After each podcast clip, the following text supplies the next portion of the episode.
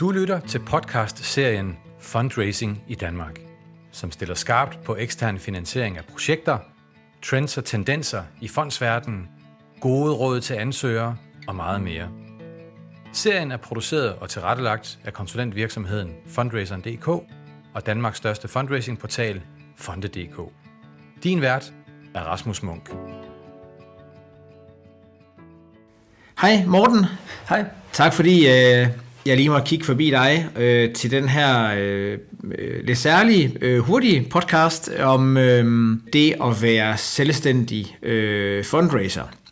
Og øh, baggrunden for vores, øh, for vores øh, snak her, det er jo, at der er øh, en del, der arbejder med, med, med fund, fundraising øh, selvstændigt i, øh, i Danmark på kvart, halv og, og fuldtid. Og, og det er lidt det, vi skal, øh, skal zoome ind på. Men øh, du har jo arbejdet med det i, øh, med fundraising i, i over 20 år. Måske kunne du fortælle lidt om din øh, baggrund og din øh, relevans i forhold til det her område. Ja, ja, jeg arbejder med det siden 2001, og både været ansat i, skal man sige, vidensinstitutioner, undervisning, kommune og og som selvstændig, både på fuld tid med en række medarbejdere, og også lidt på den der freelance, lidt ved siden af der i. Så på en måde har jeg lidt, hvis det her var et rundt bord der i, så har jeg lidt siddet på alle positioner der i, og har lidt erfaringer med og oplevelser med at sidde på forskellige positioner der i. Ja, jeg tænkte, at vi skulle øh, starte med at, øh, at zoome ind på øh, den eksterne Øh, fundraisers rolle i et, øh, i et projekt. Altså, hvordan er, øh, man kan sige, samspillet mellem den eksterne fundraiser og et, og et projekt? Altså, hvordan er typisk samarbejde her, som du ser det? Det, man skal kigge på mange gange, det er jo også, kan man sige, nu lyder det lidt dumt deri, men det er jo konteksten. Hvad er det for et type projekt, og hvad er det for en organisering, man kommer ind i? Det her med, det skældner lidt mellem, at man bliver den, der både bliver lidt skal man kalde facilitator, den der er tovholder i, at nogen har en idé, hvordan får vi hjulpet dem med at gå fra idé til at få kød på, få en holdopstilling, kigge på, hvilke fonde skal vi søge der i, og få taget kontakt og skrevet de rigtige ansøgninger. Det er den der med klassiske, hvor man går ind og bliver lidt en fuld blown, skulle jeg til at sige, kompetence deri, der fører dem fra A til B. Og så er der den anden del, hvor man måske mere bliver i en form for rådgivning, sparring, hvor at de har projekterfaringer, de har fondserfaringer, men de mangler noget, skulle man kalde det netværk, noget skarphed i forhold til at få filet ideen til, og måske også taget kontakt til fondene. Så der er de to sådan sort-hvid roller, hvis man kunne sige det sådan. Ja, fordi, altså endnu længere tilbage, øh, hvornår skal man øh, entrere med en ekstern øh, fundraiser? Og det er jo sådan et godt spørgsmål. At det jeg tænker, det er jo, der er jo to niveauer af det. Det ene er, når man har en god idé deri, så kunne man godt tage en kontakt. Det der med lige at få en, kunne være bare en kaffekop, eller det kunne være, at man får 10-15 minutters sparring på en idé deri. Det der med at sige, jamen, giver det mening, det her? Og så kan man få lidt råd, og så kan man køre videre. Så det der med at få noget vurdering på den idé, man har, er det bare en spændende idé, som vi synes er spændende, eller kunne det være en spændende idé, som også fonde synes er spændende? Modstykket til det, det er jo, at dem, der er noget mere erfaren deri, der skal man vurdere, hvornår er det fondvæseren giver værdi. Altså det der med at som også er det, man betaler for, de der 5, 10, 20 procents vinkling, netværk, relation, som gør, at det går fra at være en spændende ansøgning til det bliver en knaldhammerende god ansøgning, som lige præcis rammer Realdania eller Trykfonden, eller fordi vi ved, hvad det er, de lige præcis søger dig i. Så det er svært at sige, hvornår det giver bedst mening, men umiddelbart så er det jo så tidligt som muligt. Det betyder ikke, at man nødvendigvis skal hyre en ekstern fundraiser fra start af, men at få en sparring på den idé, man har, er den værd at forfølge. Og så kan man så få noget feedback, som jeg tænker, en del private fundraiser giver, for det man jo også som privat fundraiser gerne vil, det er at komme ind der, hvor det giver mening, hvor ideen har noget højde, noget potentiale, og hvor der er et match til fondene. Og så noget af arbejdet, som også kunne hedde interessetid, det er at få sorteret de projekter fra, som ikke ender med at få en bevilling. Mm. Det vil man godt nogle gange investere lige kort tid i at give lidt sparring på. Ja, øhm, og så i forlængelse af det her, hvordan samarbejder man med en, en ekstern fundraiser? Der øh, kunne jeg tænke mig at høre så helt lavpraktisk, hvem repræsenterer projektet? Hvad er dine erfaringer med det? Øhm, er det kunden selv, der skal, der skal ringe til fonden? Er det, er det den eksterne fundraiser, eller begge to, eller afhængig af, hvem man ringer til? Altså, hvordan hænger det sammen med din erfaring? Og det, det er jo et klassisk spørgsmål deri, og jeg har lidt blandede erfaringer med det, hvor det jeg nok gør mest, det er, at hvad hedder det, jeg gerne vil have, at det er dem, der brænder for projektet, dem, der er projektejere, de har kontakten. Så er der nogle gange, at jeg selvfølgelig giver dem noget sparring, noget coaching på, hvad er det, vi gerne vil fortælle, hvem er det, du taler med, hvad vil de lægge vægt på. Nogle gange oplever vi så også i projekter, at folk er mere dem der, der sidder omkring bordet eller computeren og går til at tænke og tegne noget på en tavle. De er så ikke så sælgende. Så det her med, at vi skal jo ikke tage kontakt til en fond, hvis vi ikke er gode til at pitche. Selvom vi kan være den rigtige person, der brænder for det, men vi er ikke så gode til at få sagt det, vi egentlig synes er vigtigt. Hvad gør man så? Det vi gør nogle gange, det er, at jeg så udgiver mig, det lyder lidt skummeltagtigt, men altså, jeg udgiver mig for at være fra den her forening eller organisation, og på en måde er det jo også rigtigt. Jeg er bare hyret ind som konsulent. Jeg ringer fra XX forening, som arbejder med det her projekt i forhold til børn, eller i forhold til, vi tænker, der er noget fællesskab i forhold til jer i Nordea-fonden eller Trykfonden, og så vil vi gerne spørge ind til nogle ting, eller præsentere pitche ideen. Der, hvad, hvad tænker I, når I hører det? Så jeg vil oftest ikke sige, at jeg er fundraiser person, der er som, for det giver nogle gange lidt nogle, altså nogle steder nogle lidt uheldige eller nogle negative billeder på, at man hiver penge ud af projektet, og det fonden gerne vil, det er at give penge til gode projekter, som gør noget for nogen. Der er bare nogle gange, de projekter har brug for noget hjælp til, at de går fra en idé til det bliver et godt projekt, vi kan fundraise på. Ja, fordi du har næsten svaret på det, men hvorfor tror du, at, øh, at fonden har den holdning? Jeg har jo direkte oplevet, at nogle af dem siger, at Morten, det er et super fedt projekt, I har der i, og I har tænkt de rigtige ting, og I har gjort alt det, I skulle der i. Vi er bare ikke glade for, at der er nogen fundraiser på. De giver ikke værdi ind i projektet. Det er deres oplevelse. Den værdi, jeg synes, jeg giver dig i, det er, at jeg giver også en udviklingsdel til projektet. Jeg er involveret i en 20, 30, 40 projekter om året, og det har gjort i 20 år, så kan man gange det op. Det vil sige, at når jeg eller en af mine kollegaer i andre firmaer er ude og giver noget sparring, så får det projekt jo rigtig meget erfaring fra rigtig mange andre projekter, og erfaringer med, hvordan er det lige præcis, det her giver værdi for den enkelte fond. Så man bliver også en facilitator, en moderator, en udviklende kraft deri. Og det er bare ikke alle fonde, der er lige positive i forhold til at anerkende den del. Ja, det er måske brændt bare en sky og ilden, at der har været nogle, nogle, nogle dårlige oplevelser med nogle, med nogle fundraiser, som ikke har villet projektets øh, bedste. Det, øh, det er i hvert fald øh, noget, som jeg har hørt øh, andre steder før. Og så er der måske også den der med, at de vil gerne tale med dem, der altså projektejer, dem, der skal sidde og gøre noget for nogen, dem, der skal bygge et eller andet, dem, der brænder for det, og ikke en konsulent. Og det kan man et eller andet sted godt forstå dig i. Mm. Men igen, det er med lige at altså også have fokus på, hvordan er det, vi sammen skaber nogle gode projekter, som gør noget godt for nogle borgere på en eller anden måde.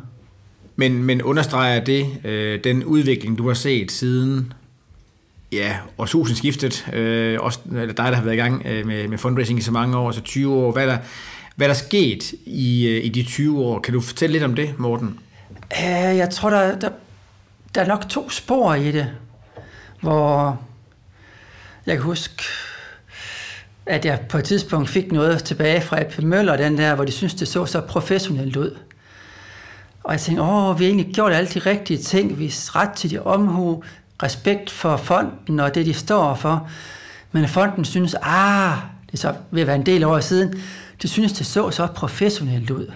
Og på en måde kunne de godt lide, at der var sådan lidt en, nu er vi helt nede i nogle anekdoter, men man kunne se der, at der har siddet nogen og grædt snot, eller hvad det hedder, over det, og der var lidt nogle ringe af nogle kaffekopper, de har siddet og kæmpet for det. Og det var der lidt en tendens til den der, man kan godt lide at kunne mærke personen deri. Og det er også der, hvor en fundraiser har haft et svære vilkår på en måde, for så bliver det så fint og poleret, og det er i hvert fald en holdning, nogen havde deri, til at vi måske mere i dag, at der er nogle klart store forventninger til en form for professionalisme og grundighed og måske også lidt evidens ind i projekter. Det kræver også, at dem, der søger, ikke bare kan være idépersoner, men skal kunne en del mere. Og det taler for, som jeg også synes, nogle af fondene tager, tager godt imod, at der bliver en mediator, som gør, at fonden ikke skal sige nej til nogle gode idéer, der bare ikke har fået udfoldet det potentiale, de har. Så jeg synes, jeg oplever en del steder, at fonden faktisk er positiv over for, at vi kommer op og giver en anden kvalitet i projekter. Der er stadig nogen, der ikke ser så meget på det, men det vi også skal se på i den henseende, det er, at fonden også selv bliver meget mere strategiske og professionelle, og kan jo godt lide også at tale med nogen, der på den anden side har samme, skal man sige, professionalisme og samme forståelse for det her samspil eller partnerskab, vi laver mellem fonde og ministerier og puljer, og dem, der bliver det udførende i det og idégenererende. Det er et partnerskab. Men så er jeg nok nødt til lige at spørge, om det også øh, gælder, når jeg søger øh, midler fra foreningspuljen til en øh, airtrack til øh, Gymnastikforeningen. Og det, man kan sige, det var lidt, vogn, men, eller et vink med en vognstang, eller et, eller hvad man skal sige, det hedder nok noget andet. Men det er, der er også stor forskel på fondene deri. Og man kan sige, at de der top 20, 30, 40, måske 50, er, de giver hovedparten af pengene i Danmark, men så er der ikke antal mange tusinde, som er mere de her familie, privat, måske med en beskeden betaling til bestyrelsesmedlemmer, de vil gerne tale med dem, det drejer sig om. Altså mærke den der, eller se kaffekoppletten der i, men alligevel professionel. Så der er det der spor, der hedder de relativt få store fonde, og der kan man jo også se nogle af fondene, hvis man følger med i det, de har jo kraftigt opjusteret, både i forhold til strategier og i forhold til medarbejdere. Og de har altså bare en forventning om, at vi, vi matcher niveauet, når vi kommer med idéer. Man kan tage nogle af de store fonde, de får så mange ansøgninger. Og en måde at sortere på, det er nogen, der altså ikke har den der højde. Og det er der, hvor vi som eksterne fundraiser, kan også være interne fundraiser, eller et samspil, jo er med til at skabe et fælles sprog, som gør, at vi kommer mere over i bunken, de faktisk læser, og ikke falder på formalia, eller grundighed, eller manglende evne til at formulere sig. Okay, så man, jeg vil have spurgt dig, om man kunne sige noget om projektstørrelsen. Hvad er stort og lille projekt? Skiller det 500.000 eller 50.000? Men, men du siger måske, at det er mere af typen af fond, man søger, eller hvad? Øh, og afsender? Ja, jeg, jeg primært, men der er jo noget med beløbet deri. Jeg har sådan et rundt tal, der hedder en million. Så begynder vi at nærme os noget deri. Og at små fonde kan også godt give relativt mange penge, og det kører sådan lidt på, hvad skal man sige, lidt ad hoc uden at det sådan kræver for meget af os. Jeg har en enkelt fond, som jeg har fået penge fra nogle gange, hvor vi det er primært tre sider, de gerne vil have. Og de vil ikke have noget for og de vil ikke have noget stort. De gider egentlig heller ikke tale med os. De vil bare gerne kunne se de der få sider, hvor vi kan se lige præcis, hvad det er, vi vil, hvem det giver værdi for, hvordan vi gør det her. Så kan det godt være, at vi skal uddybe og have nogle tegninger og nogle ting med deri. Men de uddeler, jeg tror, de uddeler omkring 50 millioner på et relativt beskedens ansøgningsmateriale, uden at have et dialog og uden at komme tæt på. Det du spørger om der i, det er jo også det her med, at man kan jo groft sagt sige, jo mere man søger om, jo mere professionel fonden er, jo bedre kommer en professionel fundraiser i spil. Mm. For man forstår bedre, og man taler samme sprog, og en del, hvis man skal ud og bygge noget for eksempel, kommer man jo ikke langt fra en 3, 4, 5 millioner. Det er jo tit to millionbeløb der er, hvor vi søger nogle af de større fonde om et to millionbeløb der i, og det kræver bare en helt anden professionalisme end mange sådan kan, når de nu laver kun få projekter.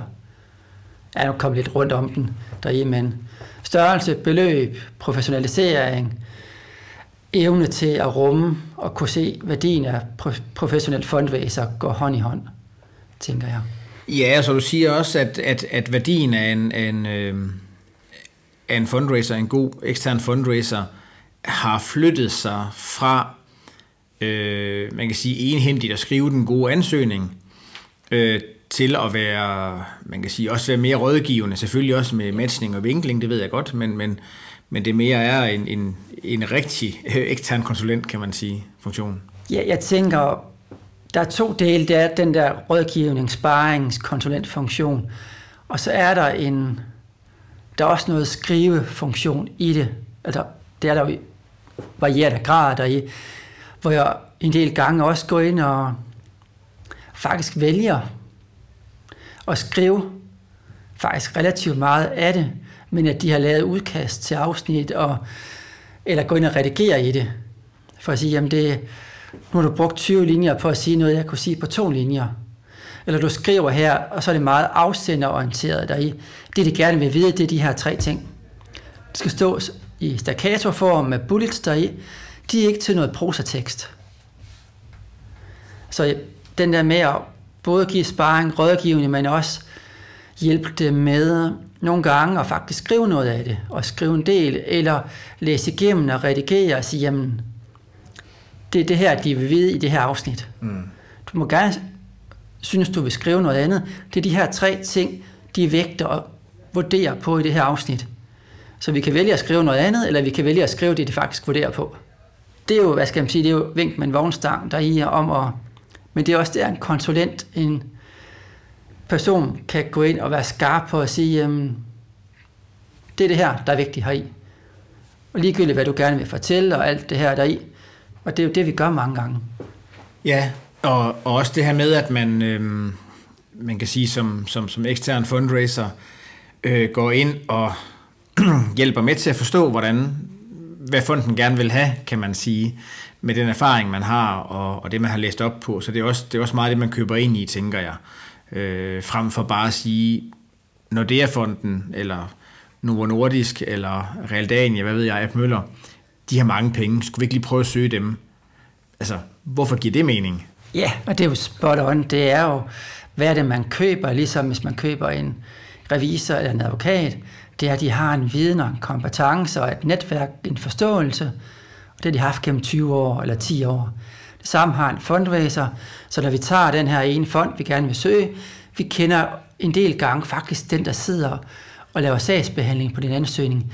Vi ved, hvad han, hun synes er vigtigt. Vi ved, hvad er fonden, hvad der er vigtigt op i tiden for dem. Så på en eller anden måde ved vi en del, som ikke står på hjemmesiden.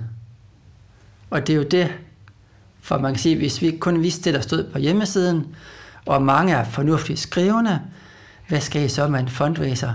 Det er jo fordi, vi ligesom en revisor eller advokat ved noget og kan vinke noget og kan sige, det er det her, der er vigtigt. Og nogen spørger, hvor står det henne? Ja, det står ikke, men vi ved, det er det, det her, de vurderer på. Vi ved, at de tænker sådan her. Vi ved, ved i forhold til finansieringsplan, så skal det tænke sådan her deri. Jeg sad faktisk så sent som i går med Realdania, hvor jeg ved præcis, hvad de vil spørge om, hvor jeg sidder med dem, der har projektet inden, ah, kan det godt passe, så tænker vi så, og så møder vi fonden, og de siger præcis det, vi godt ved, det vil sige. Det er bare sådan et godt billede af, at det er ikke altid dem, der har projekter, ved, hvad det er for et game, eller en retorik, eller vurderingskriterier, de taler ind i. Og det, det er præcis der, måske spot on, vi som konsulenter giver mest mulig værdi ind i projektet. Ja, og hvordan, altså hvis det var mig, der skulle vælge en ekstern fundraiser at samarbejde med, og, og ikke have nogen brancheviden, så vil jeg synes, det var en, øh, en, øh, en mindre jungle. Så hvordan vælger man den, den, den rigtige fundraiser til at hjælpe sig? Altså hvad skal man gå efter? Uh, ja, der er jo flere ting der i det, er også afhængig af hvilket type projekt, men generelt vil jeg jo kigge på referencer. Jeg vil tage fat i mit netværk, og så vil jeg også kigge en lille smule på størrelse. Det der med, jamen, er det et nystartet firma, er det et veletableret firma, har de en del erfaringer inden for noget, kan jeg se, de måske også, altså, ligesom vil man vælge revisoren, enmandsfirmaet dernede, eller vil man vælge at tage lidt mere, det er et valg, dem der altså også er ude af netværk og kan se nogle ting deri. Så jeg tænker, man går ind og kigger lidt hjemmesider, man kigger på sit netværk, spørger nogen, og så derudfra vurderer, jamen, hvis det er noget inden for sundhed, jamen har de erfaringer med sundhed? Og altså, så kigger på den der opgave, man har deri. Ja. Og det er nogle gange, at det er jo taknemmeligt at kigge på en hjemmeside, hvor man kan skrive hvad som helst. Så det er jo der, man måske starter, men at man så måske spørger lidt ind i sit netværk. Jeg bruger selv rigtig meget mit netværk og relationer og spørger ind i forhold til, opgaver, fonde, puljer, projekter, partnere deri, og det tænker jeg også, man skal. Og de fleste er faktisk rigtig gode til at give deres åbenhjertige erfaringer på godt og ondt. Og så måske tage et møde, tænker jeg også, at man kan fornemme, om der er kemi ja. også. Det er måske også en... Og det, jo, et møde er jo en super ting, der det der med, når man kigger hinanden i øjnene, at er der kemi, tæller man samme sprog deri det, jeg tror nogle gange, at, som jeg synes kan være svært ved mødet deri, det er nogle af dem, der har gode idéer og projekter, de er så sultne efter at få nogen til at vil arbejde for at realisere det, at de er lidt hub på, og nemt måske siger ja til det første, det bedste tilbud, de får. Så der er sådan et eller andet med at begge veje og lige forholde sig til, er vi et partnerskab i forhold til at kunne lykkes med det her. Det jeg også selv gør deri, i, det er det der med at, hvad skal man sige, kigge et projekt godt igennem i forhold til, at I en god samarbejdspartner, vil de kunne løfte det her? Er der noget kvalitet i det, de arbejder med?